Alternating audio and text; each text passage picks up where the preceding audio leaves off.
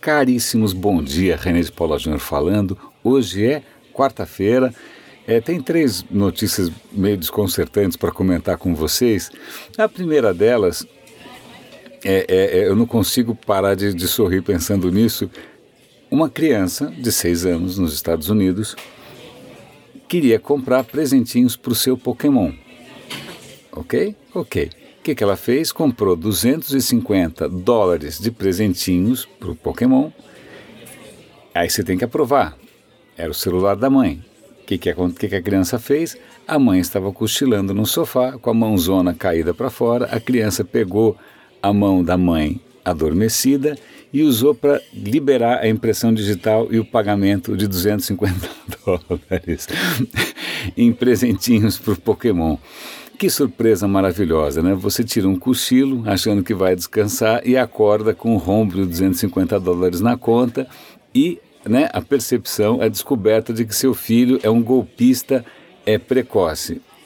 Essa coisa de impressão digital aparentemente é segura até a página 3. Né? Como o próprio artigo recomenda, quem tem criança pequena é melhor começar a dormir de luvas. Essa eu achei curiosa. Uma outra notícia que eu achei interessante também, e também preocupante, é um assassinato nos Estados Unidos o cara foi encontrado morto na banheira, na casa de não sei quem. Bom, aquelas histórias de CSI, aquelas histórias meio confusas, é, como sempre. Mas o que acontece? O dono da casa tinha um daqueles devices da Amazon, aquele Echo, aquele que fica ouvindo você o tempo inteiro. Né? Você fala, Alexa, compra alface, Alexa, toca George Michael, sei lá. O que, que a polícia quer? Falou, olha, peraí, é capaz que esse device da Amazon, esse aparelho da Amazon, tenha ouvido alguma coisa e tenha gravado alguma coisa. Amazon, nós queremos saber o que, que esse device gravou nessa noite do crime.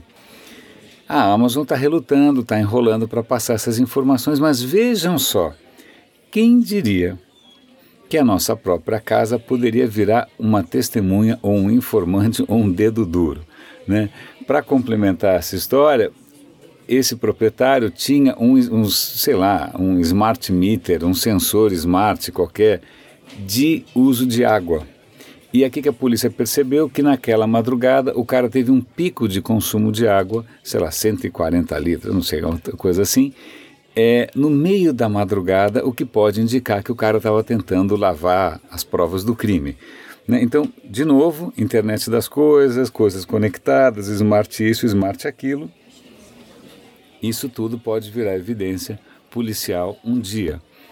E aí a gente fala, nossa, credo, onde já se viu, né, os nossos dados indo para as mãos da polícia, mas a gente devia parar para pensar que antes mesmo de ir para as mãos da polícia, está indo para a mão da Amazon, do Google, do Facebook, às vezes de alguma empresa, uma startup de fundo de quintal que está armazenando as suas informações, seja como for.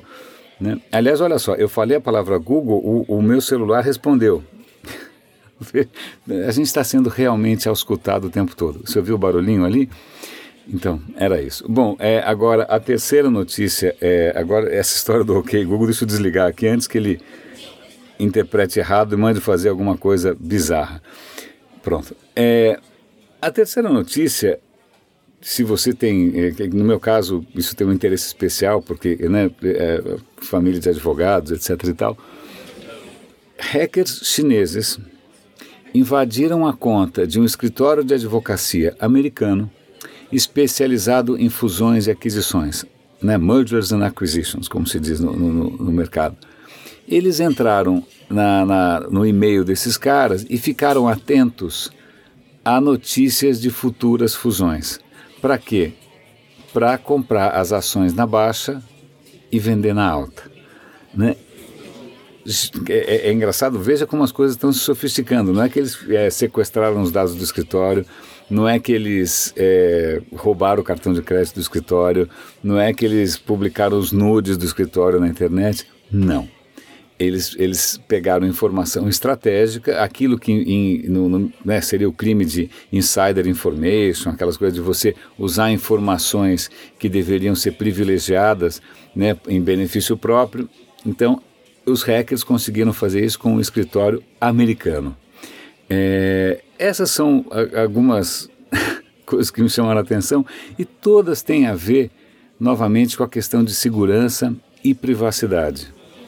a questão de segurança e privacidade, que a gente só lembra na hora em que alguma coisa é, aberrante, alguma coisa bizarra, como o FBI pedindo o registro de voz da Alexa, ou a criança é, né, sacaneando a própria mãe, ou então hackers chineses é, invadindo.